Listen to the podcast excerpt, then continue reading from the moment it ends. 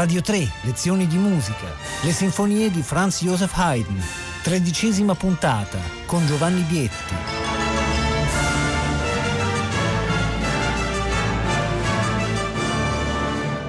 Buongiorno da Giovanni Bietti, benvenuti. Continuiamo la nostra serie di lezioni di musica dedicate alle sinfonie di Franz Joseph Haydn. Ci stiamo occupando in questo ciclo delle sinfonie che Haydn scrive fra, anni, fra la metà degli anni 60 e la fine degli anni 70. Ci siamo occupati nelle quattro puntate precedenti del cosiddetto stile Sturm und Drang, questo stile piuttosto drammatico, concitato, basato su grandi contrasti, basato molto spesso sull'uso del modo minore e oggi cominciamo a parlare di una diversa fase, una fase che ha messo molto in crisi gli studiosi. C'è chi sostiene che questa sia la fase più debole del pensiero sinfonico haydniano. Io non sono d'accordo e come non sono d'accordo alcuni illustri studiosi, in particolare una studiosa americana, Elaine Sisman, ha, ha, ha, eh, coniato per le sinfonie di questo periodo una definizione interessante. Le chiama le sinfonie teatrali. Perché le sinfonie teatrali? Perché come vedremo queste sinfonie sono ricchissime di gesti, di gesti spesso umoristici, di gesti imprevedibili e un aspetto interessante, a volte Haydn questi gesti li lascia addirittura sospesi, fa entrare qualcosa di nuovo e poi non lo risolve, quindi non procede secondo quella che successivamente, decenni più tardi, sarebbe stata chiamata la estetica classica, l'idea della risoluzione ad ogni costo. In questo periodo Haydn probabilmente è più interessato al contrasto, alla sorpresa, alla giusta posizione in sé. Non lo vedremo tanto nella lezione di oggi quanto in quella di domani. Domani faremo sentire proprio una delle più tipiche, più emblematiche sinfonie teatrali. Va detto anche, ma insisterò su questo anche nella puntata di domani, Va detto che in questo periodo l'attività teatrale alla corte degli Esterasi, di cui Haydn era il direttore musicale, era il Kapellmeister, l'attività teatrale è particolarmente intensa. Proprio a metà degli anni 70 si apre una stagione teatrale regolare, Haydn se ne occupava in prima persona, quindi il suo contatto con il teatro è costante, praticamente quotidiano. Qualcuno ha ha sfruttato questa, questo dato di fatto per sostenere che quindi Haydn dedicasse meno attenzione alle sue sinfonie. Io non sono assolutamente d'accordo, spero di riuscire a dimostrarvelo nella puntata di oggi e nella puntata di domani. Oggi ci occupiamo di una sinfonia decisamente poco eseguita e poco conosciuta, ma secondo me meravigliosa, la numero 55 Numero 55 che ha uno strano sottotitolo di cui nessuno ha mai capito bene la ragione, viene chiamata Il maestro di scuola, probabilmente composta nel 1774, quindi siamo subito dopo la fase Sturm und Drang e non a caso come programmaticamente, come se Haydn volesse proprio distaccarsi dalla seriosità dall'impegno intellettuale di quella fase, questa sinfonia è uno dei grandi capolavori umoristici haydniani.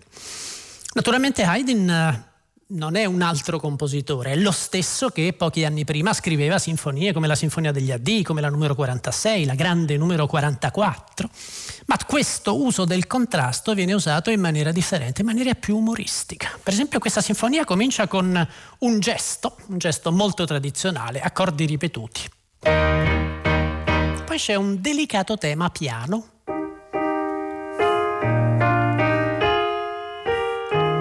E poi una sorta di fanfara.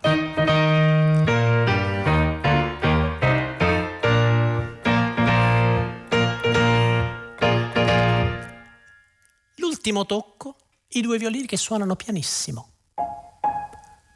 Sentite quanti gesti differenziati nella dinamica e nel carattere in queste prime pochissime battute. Ecco, queste sono le caratteristiche delle cosiddette sinfonie teatrali haydniane. Per rendercene conto è sufficiente, io credo, sentire l'esposizione di questo primo movimento. Poi dovremo concentrarci un po' sullo sviluppo che contiene alcuni dei giochi umoristici più arguti, più sottili e anche più straordinari che Haydn abbia mai scritto. Ma intanto ascoltiamo questa esposizione piano. Attenzione, fanfara.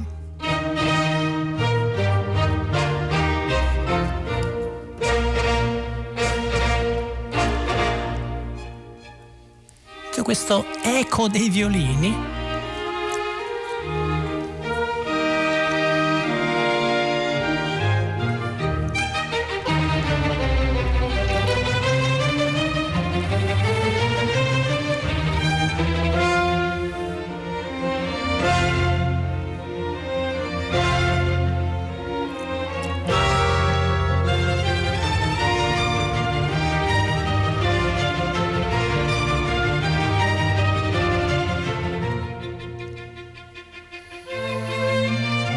secondo tema.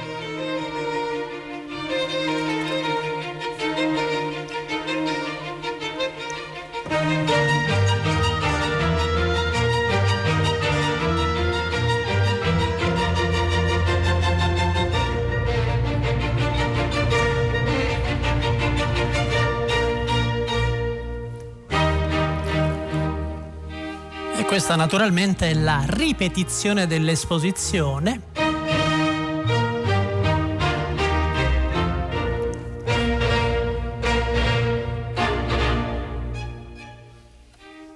Questo dedicato questo gioco delizioso dei due violini. Volevo rifarvi sentire il tema iniziale perché? Perché il, il tocco umoristico più principale, fondamentale di questo movimento consiste nell'uso della falsa ripresa, di questo tipico gioco haydniano di cui abbiamo parlato nella puntata scorsa, domenica scorsa, ne abbiamo parlato a proposito del primo movimento della sinfonia numero 46 e ci sono degli altri esempi precedenti, la numero 43 per esempio, ma qui il gioco sulla falsa ripresa viene portato forse alle estreme conseguenze. Il gioco sulla ripresa che Haydn realizza in questa sinfonia numero 55 1905 è forse il più radicale che lui abbia in assoluto mai tentato. Il, il, l'esposizione finisce...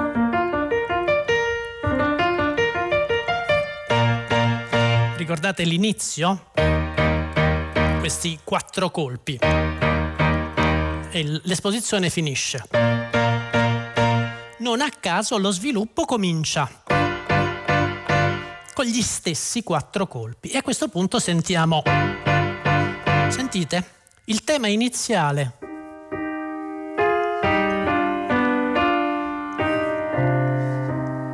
E adesso il tema si sposta nella tonalità principale.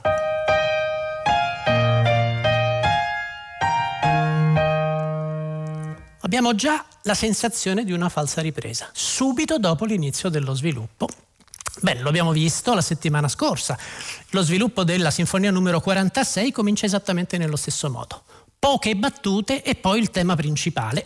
A questo punto probabilmente gli ascoltatori che erano avvezzi allo stile haydniano, pensate al principe Esterasi, avranno detto bene questa è una falsa ripresa e in effetti a questo punto comincia uno sviluppo molto contrastato che arriva, per capire c'è un, un episodio scritto una volta di più in stile.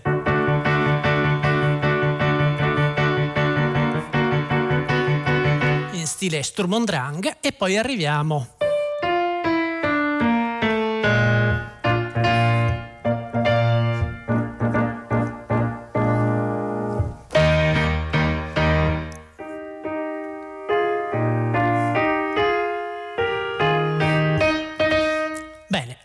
evidentemente questa è la ripresa. Abbiamo avuto uno sviluppo piuttosto concentrato e siamo alla ripresa. No. Lo scherzo haydniano che io trovo assolutamente meraviglioso è che in questa composizione lui scrive due false riprese. Una all'inizio dello sviluppo e la seconda a questo punto. In effetti abbiamo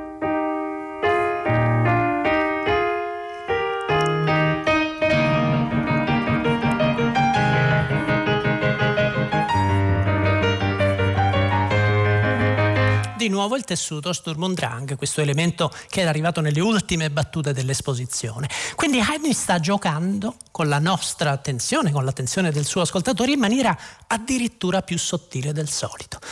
Spero che quello che vi sto dicendo risulti chiaro, mi rendo conto che è un elemento molto complesso, bisogna essere in grado di riconoscere la tonalità principale, di sentire il ritorno del tema, di percepire che l'arcata in qualche modo è più corta di quanto dovrebbe essere, quindi c'è uno squilibrio formale e il gioco è basato esattamente su questo sull'aspettativa, sulle convenzioni che vengono prima aggirate e poi finalmente rispettate. Ma per chiarire il discorso ascoltiamo questo sviluppo, vi seguo come sempre durante l'ascolto.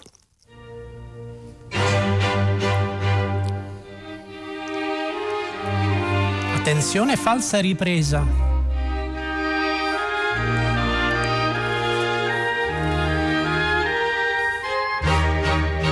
Sempre i quattro colpi.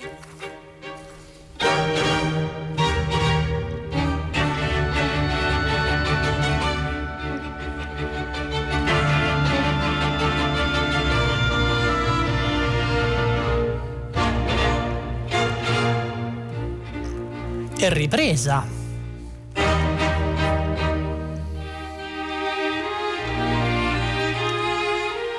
No.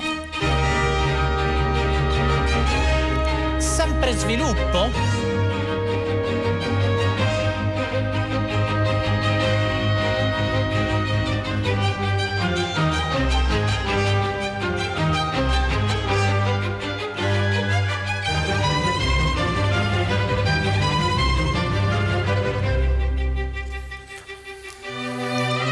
Secondo tema in minore?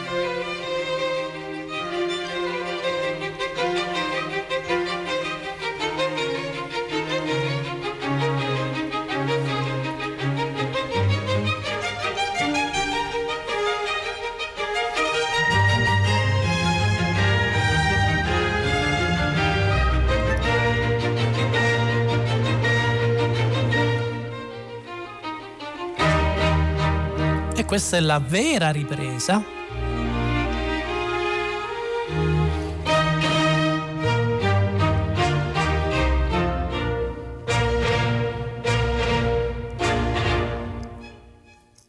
Avete colto, penso, la raffinatezza del gioco haydniano, l'idea che lui qui sta giocando, capite, addirittura sulle caratteristiche del proprio stile, quindi per il suo pubblico, per il pubblico che è abituato a sentire le sue composizioni, vi aspettate la falsa ripresa? La metto.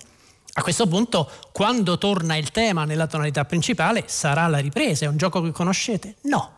Qui scrivo due false riprese. Io mi immagino il principe Esterasi e i suoi ospiti quanto si siano divertiti, perché qui veramente stiamo parlando di un linguaggio condiviso. Stiamo parlando del modo attraverso il quale un grande compositore gioca con le convenzioni del linguaggio musicale della sua epoca. Vedete come una composizione haydniana diventa eloquente, parla letteralmente. Questa è una sinfonia fondamentale, sinfonia in cui Haydn sviluppa molti dei suoi giochi linguistici a un livello probabilmente superiore rispetto a qualunque composizione precedente. Il secondo movimento, per esempio, ha questa curiosa indicazione, adagio ma semplicemente. E poi voi pensate, sulla parte dei due violini c'è scritto con sordini e piano. Sarebbe abbastanza logico che se i violini suonano con sordini suonino piano. Perché Haydn scrive questo? Perché la dinamica, le indicazioni dinamiche in questo movimento, come già nel primo e come vedremo anche nell'ultimo, sono fondamentali. Ma sentite il carattere di questo tema che Haydn sviluppa in una serie di variazioni. È uno dei primi esempi di questi temi appunto semplici, semplicissimi, che vengono poi sviluppati in maniera sempre più ornata, sempre più complessa, che diventeranno sempre più importanti nella sua carriera. Qualche studioso li chiama i temi stile o tipo canzonetta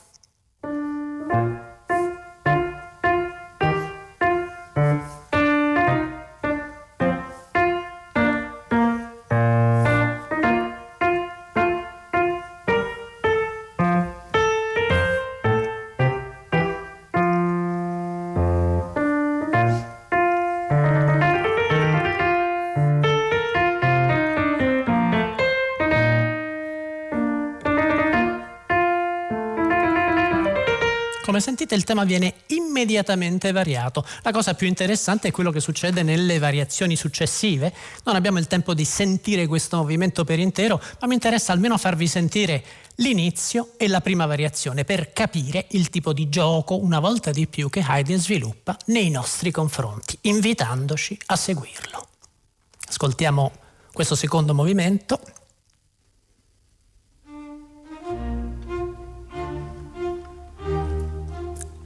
Semplicemente.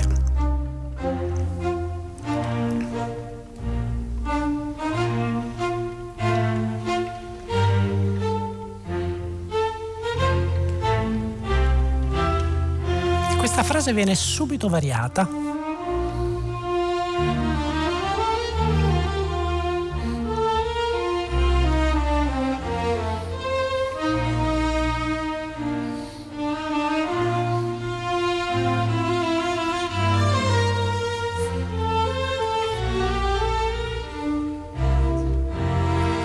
seconda parte.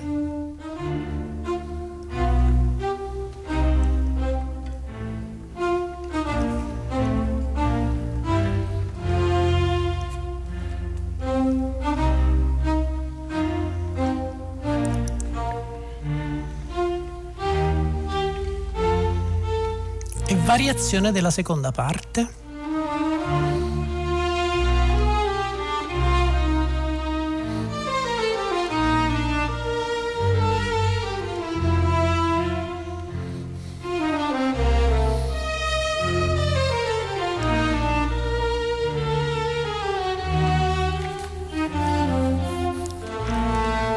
Variazione.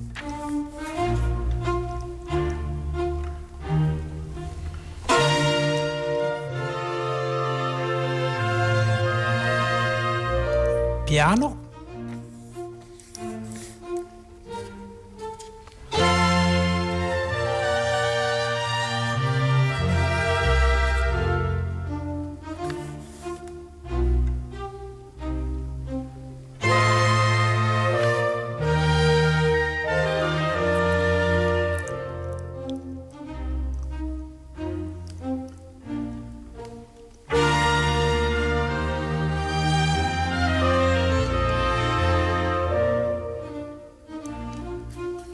Terza variazione.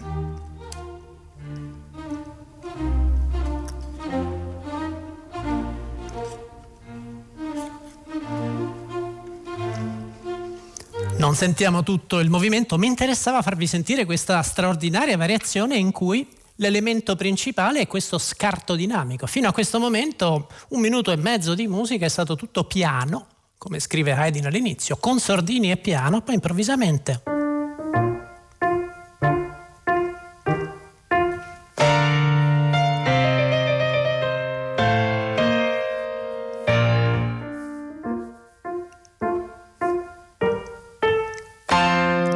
sentite questi improvvisi accordi forte? Ecco, questo è un gioco che Haydn usa forse per la prima volta in modo umoristico in questa sinfonia e che diventerà poi caratteristico del suo stile tardo. Pensiamo a una delle sue più famose sinfonie, guarda caso basata su un tema tipo canzonetta, quindi un tema quasi infantile, il tema della cosiddetta sorpresa, la sinfonia numero 94, secondo movimento, ricordate?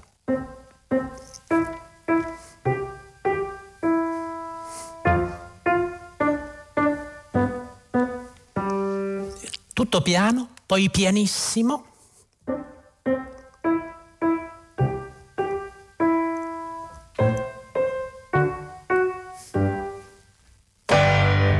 questo famoso accordo in cui entrano le trombe, i timpani, quindi il contrasto sfruttato all'interno del, dell'adagio, del movimento lento, che è quello per definizione più lirico, più rilassato quello in cui normalmente suona un'orchestra ridotta. E in effetti avete sentito tutto il, il, primo episodio, il tema con le variazioni interne che vi ho fatto sentire, interamente affidato agli archi con sordina. E poi improvvisamente queste esplosioni forti vedono suonare gli oboi, i corni, il fagotto, quindi vedono entrare improvvisamente l'intera orchestra e questo naturalmente è una volta di più un gioco con le convenzioni. L'ascoltatore si aspetta un adagio dal carattere più dimesso, dal carattere più lirico, dalla sonorità molto più contenuta, invece Haydn inserisce a sorpresa queste esplosioni che poi tornano alla fine di questo movimento e che avranno un ruolo, lo vedremo, ancora più importante nel movimento conclusivo, nel finale. Abbiamo giusto il tempo di accennare al minuetto, forse basta anche che io vi faccia sentire l'inizio del minuetto. È un minuetto classico, elegantissimo, lo sentiamo proprio per cogliere il carattere di questo brano.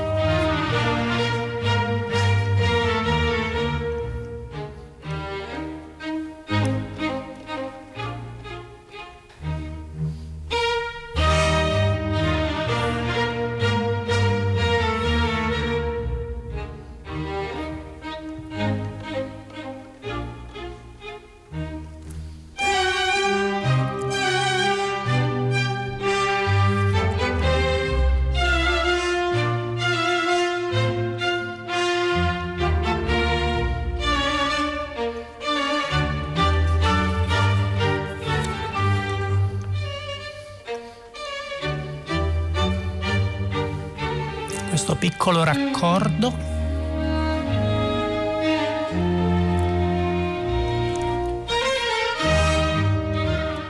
Mentre interessava, ecco, giusto farvi sentire il carattere di questo classicissimo, elegantissimo minuetto, perché nel finale, una volta di più, Haydn si sbizzarrisce in una profusione di gesti caratteristici. Questa sinfonia ha una particolarità. Il secondo movimento l'abbiamo visto in forma di variazione, il quarto movimento è ugualmente in forma di variazione, anzi è una forma ibrida, è un miscuglio fra il rondò e le variazioni, ossia gli episodi intermedi del rondò sono in qualche modo imparentati con il tema principale e tutti i ritorni del tema principale del rondò sono variati, tema principale che ha delle caratteristiche, beh, noi oggi che conosciamo le sinfonie tarde di Haydn non possiamo che definire questo tema un tema haydniano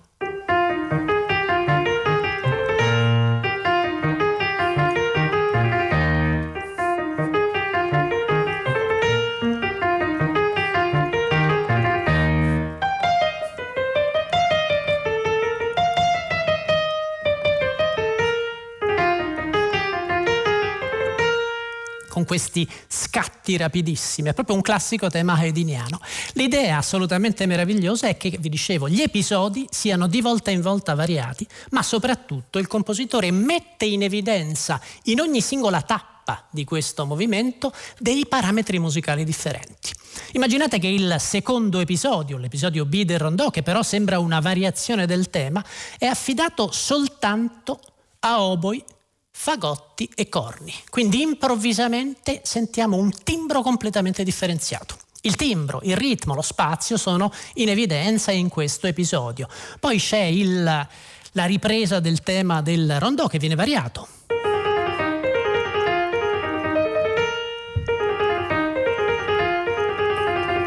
Fino a questo momento abbiamo sentito tutto piano, improvvisamente adesso comincia a entrare in gioco la dinamica, alternanza di forte e piano. Nuovo episodio, nuova sorpresa, nuovo scherzo meraviglioso. Il tema si sposta.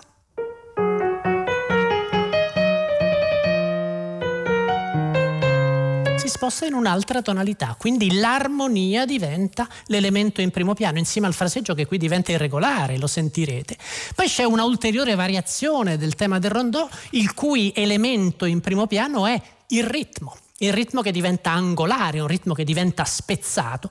Capite? Praticamente ogni episodio del rondò mette in evidenza un elemento del discorso musicale. È come se Haydn stesse mostrando all'ascoltatore la potenza del linguaggio musicale che pian piano nel corso della storia della musica abbiamo finito per definire classico.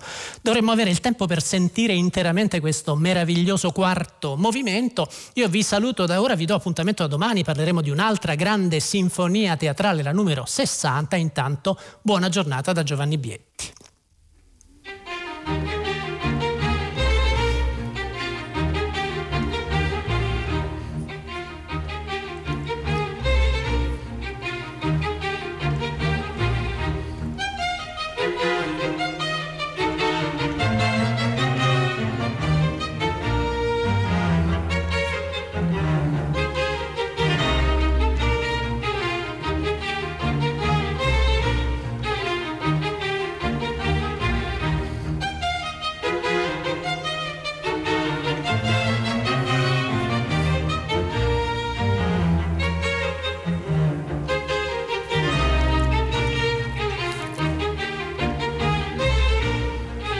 Attenzione al timbro dei fiati.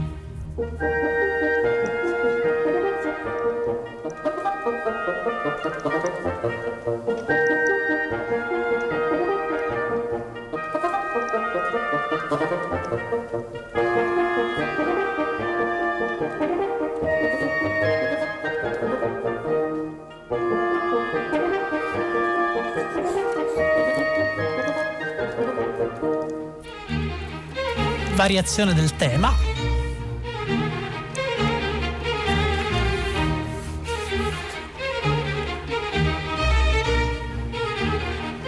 Attenzione dinamica.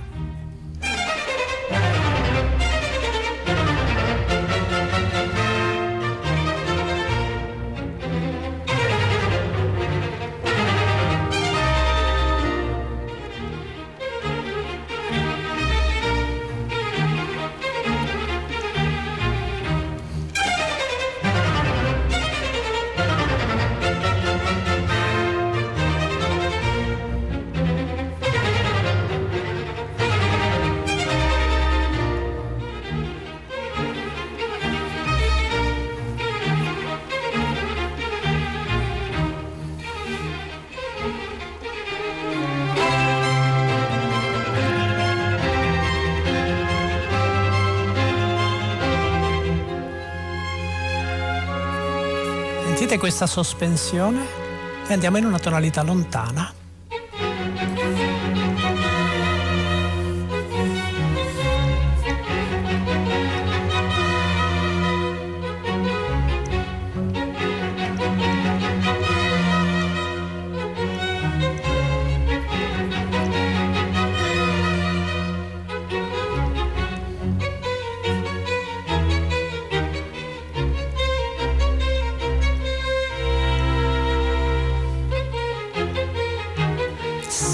Più piano, scrive Haydn.